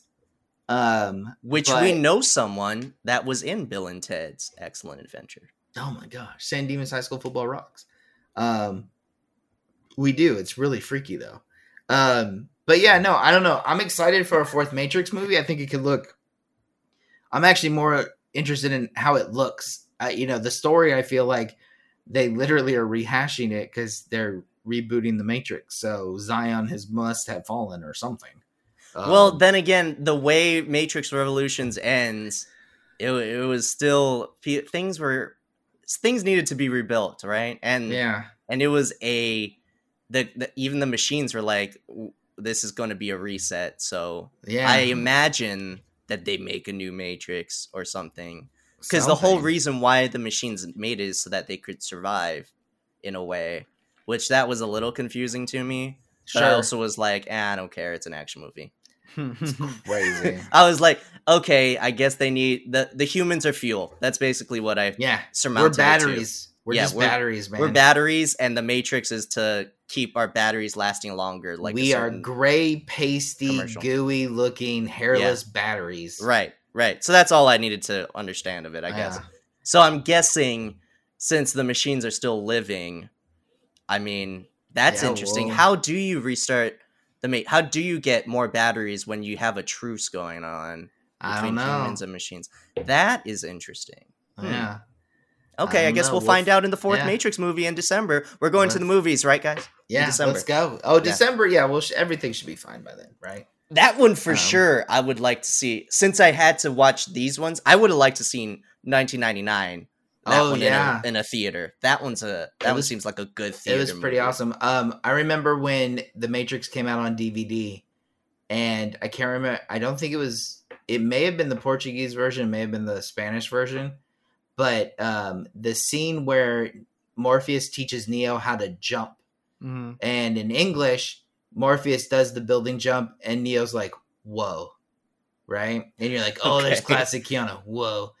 And in whatever it was, the translation was fantastical. And I remember we watched it and we lost our minds. Like, we were laughing so hard. I think I heard about that before. Because it was just like, wow, what a translation. Yeah. Wow becomes fantastical. You think that's what his translation is in Bill and Ted too, then? Oh my gosh, I can only hope. I feel, though, that that's a lot of extra dialogue they're adding to Bill and Ted because, like, let's be honest, a little simple. So, but look, you know, again, this movie, I mean, The Matrix specifically was just such a game changer, and it's so well done. I don't know. I'm really curious about the fourth one now. See what they do. So, but look, this leads right into our game because, guys, I don't know if you realize this. But the 90s are now 30 years in the past. It's true. As a kid, I used to think my parents' 60s music was old. And now my music that I grew up with is the same distance in the past. It's blowing my mind. TV shows, movies, music, video games, that I grew up with have now been labeled as retro. I think he's having a midlife crisis, Nick. Oh God, if I'm going to live to be 86, I'm not sure I'm happy that this is my midlife. You know, there's nothing, honestly, there's nothing funnier to me than seeing a kid now. And I mean, kid wearing a Nirvana or Pearl Jam shirt they bought at Hot Topic. So today we're going to find out and see how well you two actually know the 90s. Okay, you both will answer in Discord, and there's a chance for bonus points for a couple of the questions. So good luck to you both. I know you were both technically born in the 90s, correct? Yes. Okay, so we'll see how much you guys have gleaned over the years. And no, Nirvana will never be an answer. I don't think. I hope not. Anyway. Okay, so question number 1. Do not hit enter until you both tell me you're ready. Just type it in and then we'll hit enter at the same time. What was the make and model of the vehicle O.J. Simpson was in when he was on his way to Mexico? Bonus for the color, year of the car, and the driver. Oh, jeez. Oh, man, I should watch that show. I should know the name of the driver. I never finished it, though. I don't know the... Okay, I'll just take the one bonus point. Oh, no, you know what? I might as well guess. You might as well guess, right? I mean, look, there's no harm in guessing. I'm not going to penalize there's you. No... Okay, there's no penalties. There's no penalties if you guess wrong. Who's in that show? There's David Schwimmer.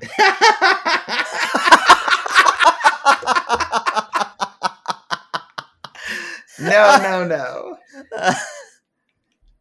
Yeah, David Schwimmer giving birth to... We can blame him now for the Kardashians. I feel like he had like a weird name. I'm ready. All right. Nick, do you have your answer? Yeah.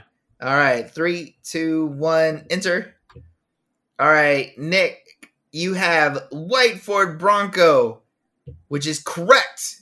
It was a white Ford Bronco, so you get an extra point for the color. Your driver, DC.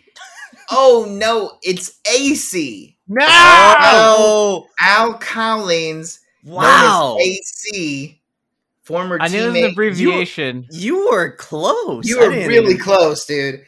And Matt, unfortunately, it was not a 1984 Ford Bronco. It's a pure guess. But a 1993 Ford Bronco. Oh, okay.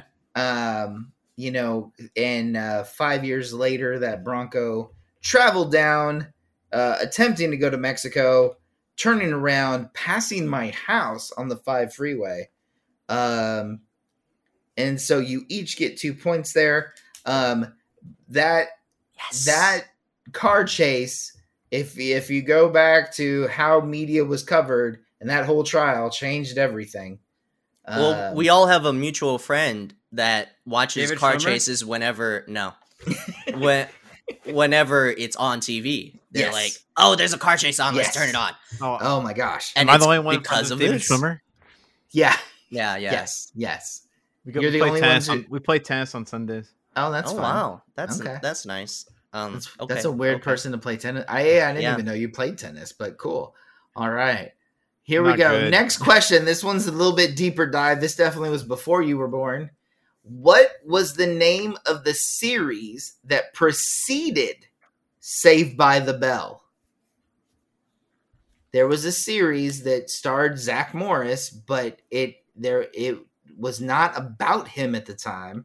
This preceded it. It was on the Disney Channel, so I don't know if that helps or hinders.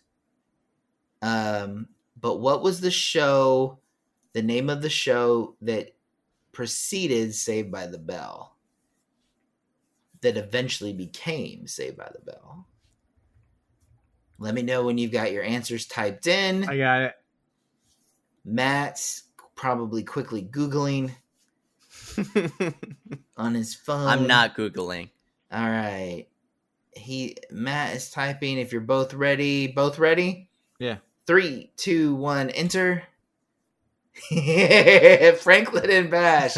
Oh my gosh. I should have put in something for funny answers.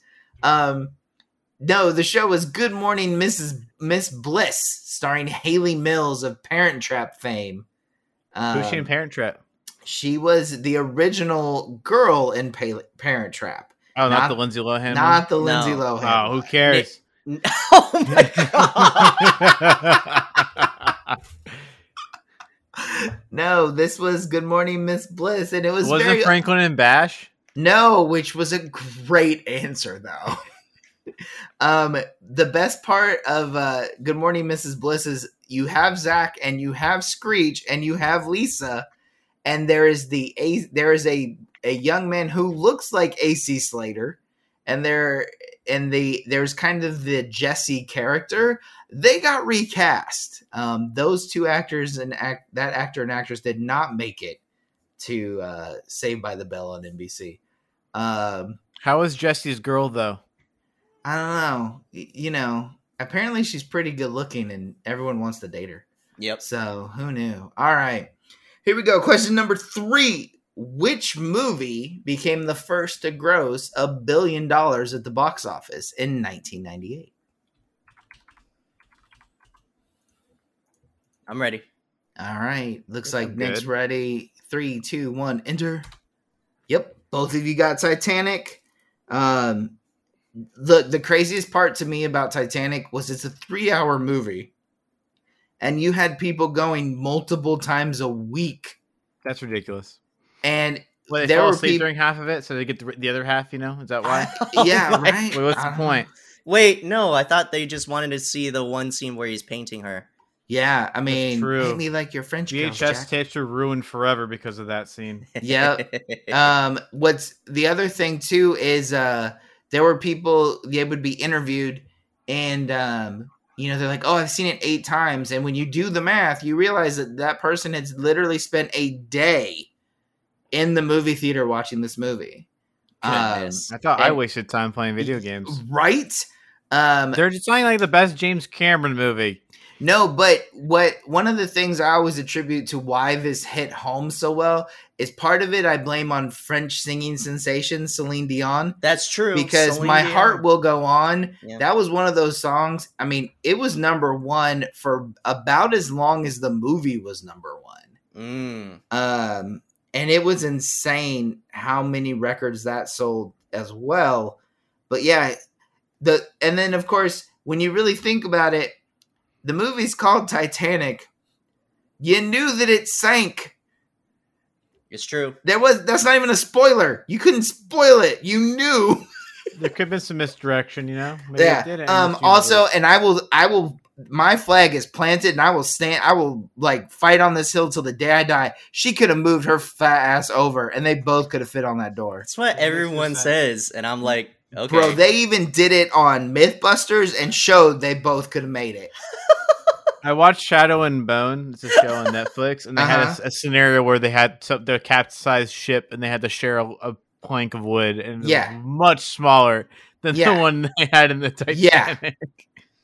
And I mean, by the way, she doesn't hesitate to shove his dead frozen body off of there so she can live.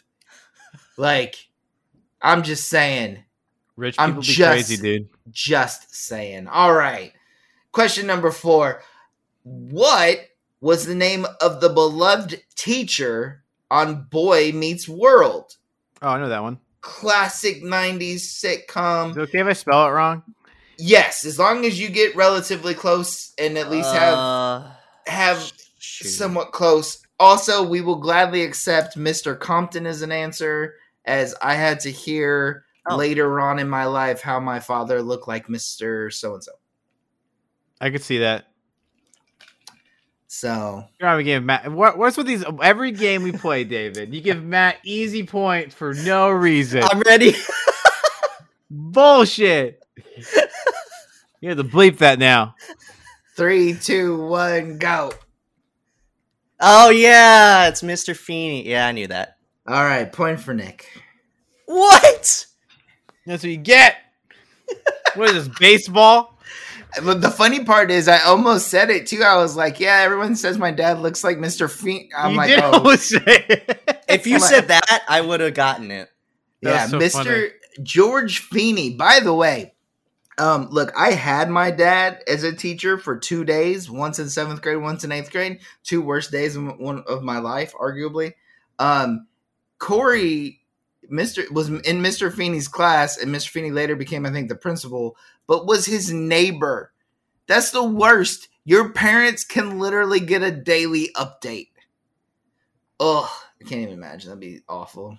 Okay, here we go. Number 5, what song did the dancing baby dance to on Ally McBeal? One of the original memes. Before anyone knew what a meme was. What song did the dancing baby dance to on Ally McBeal?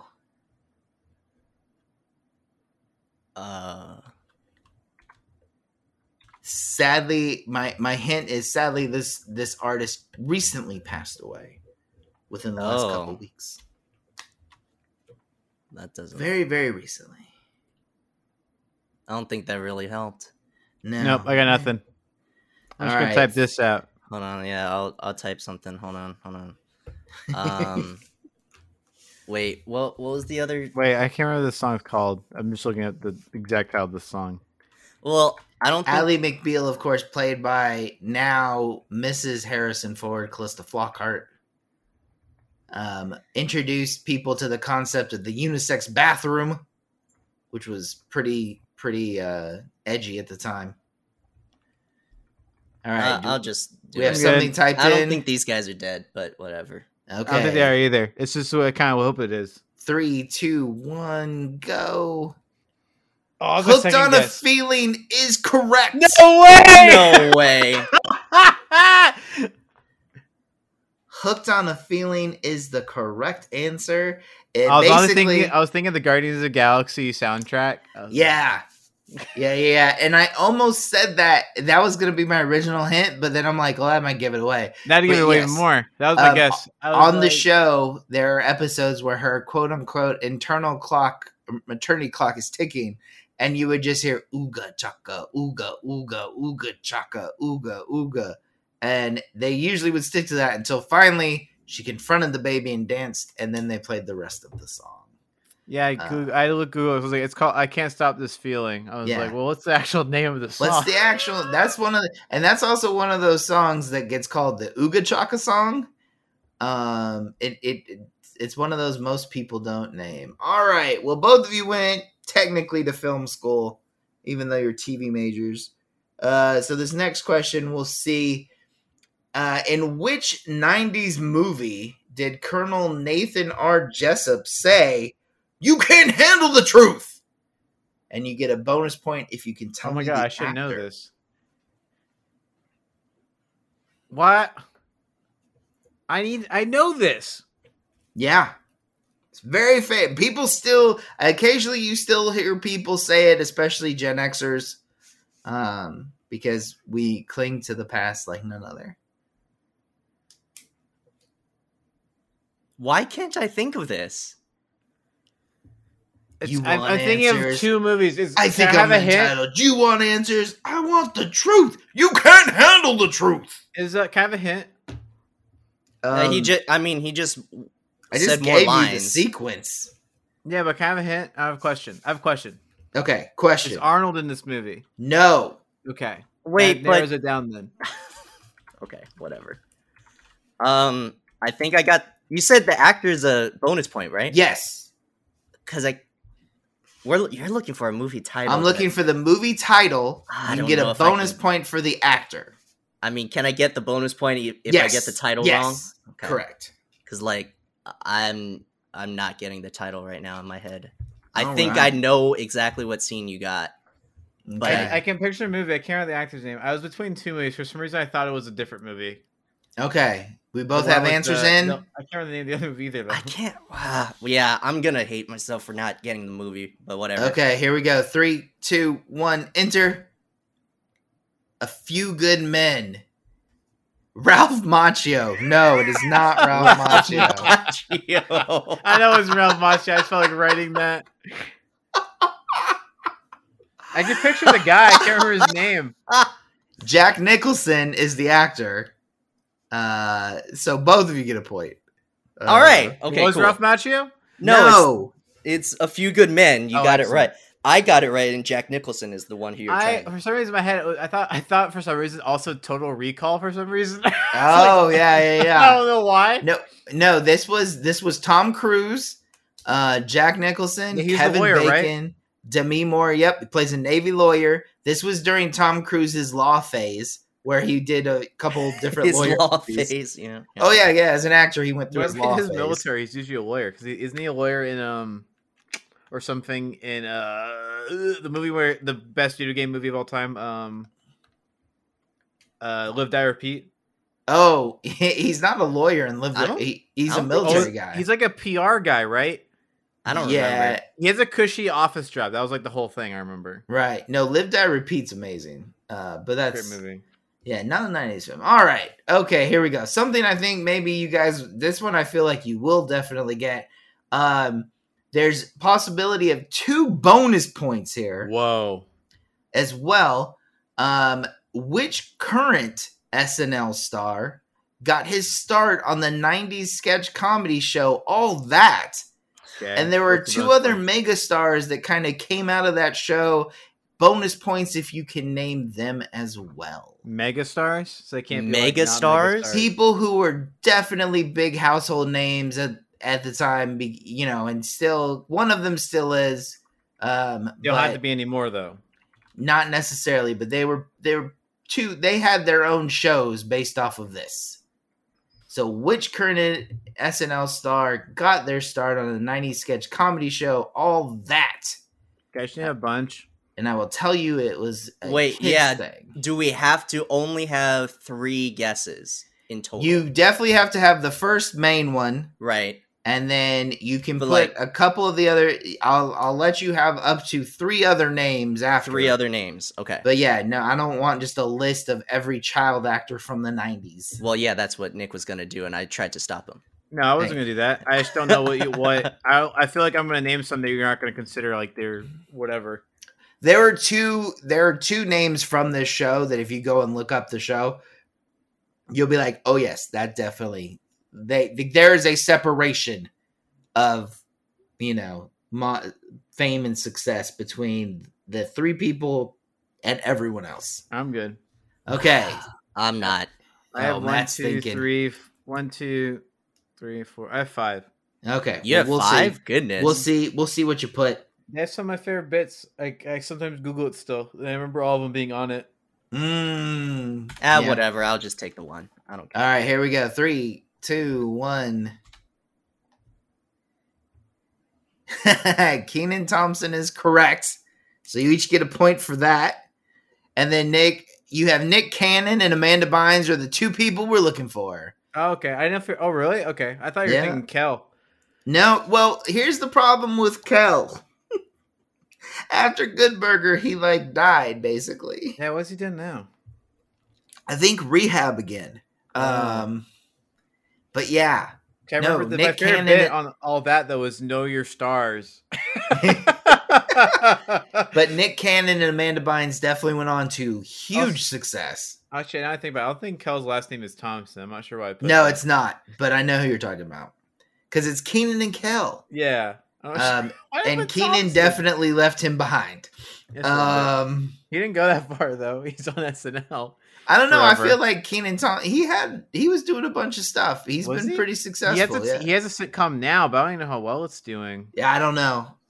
It's more than what Kel's doing. That's true. I also feel like Kenan Thompson's really funny on SNL. He is really funny. He's one of the few. I won't take away from it. He's hilarious. So, all right. Question 8. Who did President Bill Clinton defeat in 1996 presidential election to remain president? I feel like I should know this. Was this guy running for re-election? Bill Clinton was running for re-election. Bill Clinton was already president. He's running for re-election against a senator at that time who I think benefited from social media not existing because he himself is a walking meme. Or was at the time.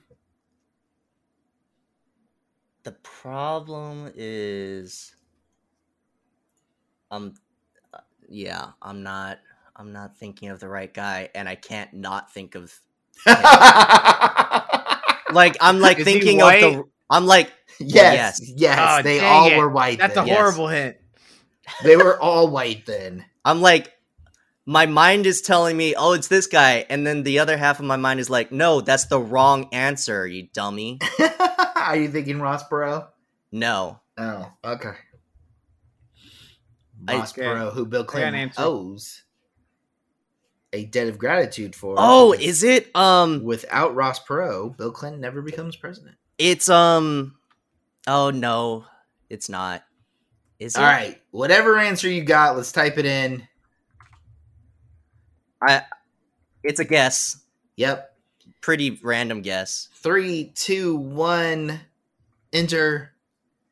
Dick Cheney. Not bad. Random white businessman. Probably photo related. I was supposed to say food. Food related.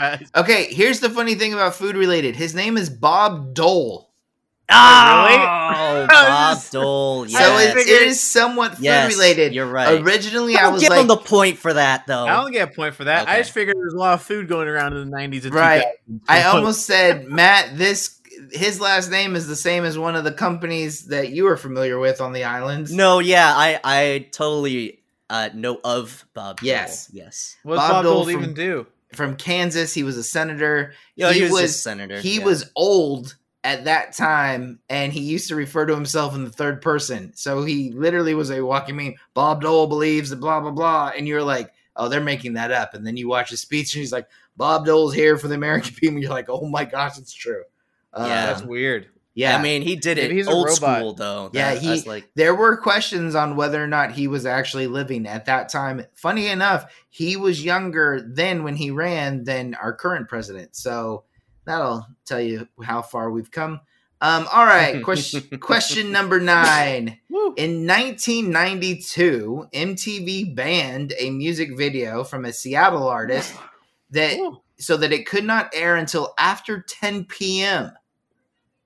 For a possibility of 2 points, who is the artist and what is the name of the song? I'm sorry, can you repeat the question? In 1992, MTV banned a music video from a Seattle artist so that it could not air until after 10 p.m.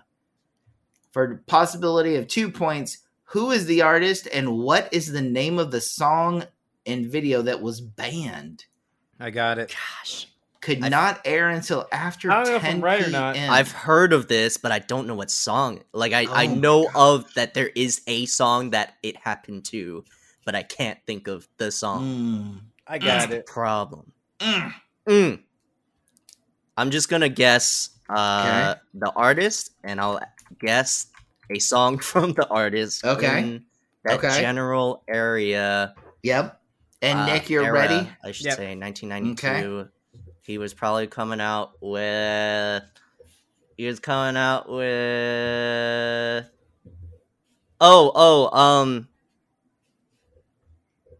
it? Wait. What's his? What's the letters? A B C D E F G H I J K. That's an alphabet for sure. What's happening right now? Q R. I don't know, Nick. It's not. Is he having a stroke? You should probably put him out of his misery and have it enter. All right, here we go. Whatever. That's typing 3, 2, 1. It's not that. It's not those letters, but whatever. TLC, Michael Jackson. Oh, Tender Loving Care? No. No, but that's not the song. I was trying to think of. We said whatever. Seattle artist, right? Seattle artist. TLC, Michael Jackson. Not sure what that answer is. I don't know either. Nirvana, Smells Like Teen Spirit, also not correct. Damn, what was we are looking there? For the one-hit wonder classic Baby Got Back by Sir Mix-a-Lot. Oh. No, his never would have gotten that. See, Seattle screams grunge to me. That's I know, that was the misdirect. I thought the misdirect was out. The answer was obvious. Oh no, misdirect Sir Mix-a-Lot. His Anaconda Don't. Want none. Don't want none. Unless and apparently is no him, songs? Him he technically does, but he was always a producer. Okay. And he went on to produce a number of albums for not just rappers, but all kinds of artists in the Seattle area. Most, you know, he's produced more records than he ever released, but Baby Got Back basically retired him.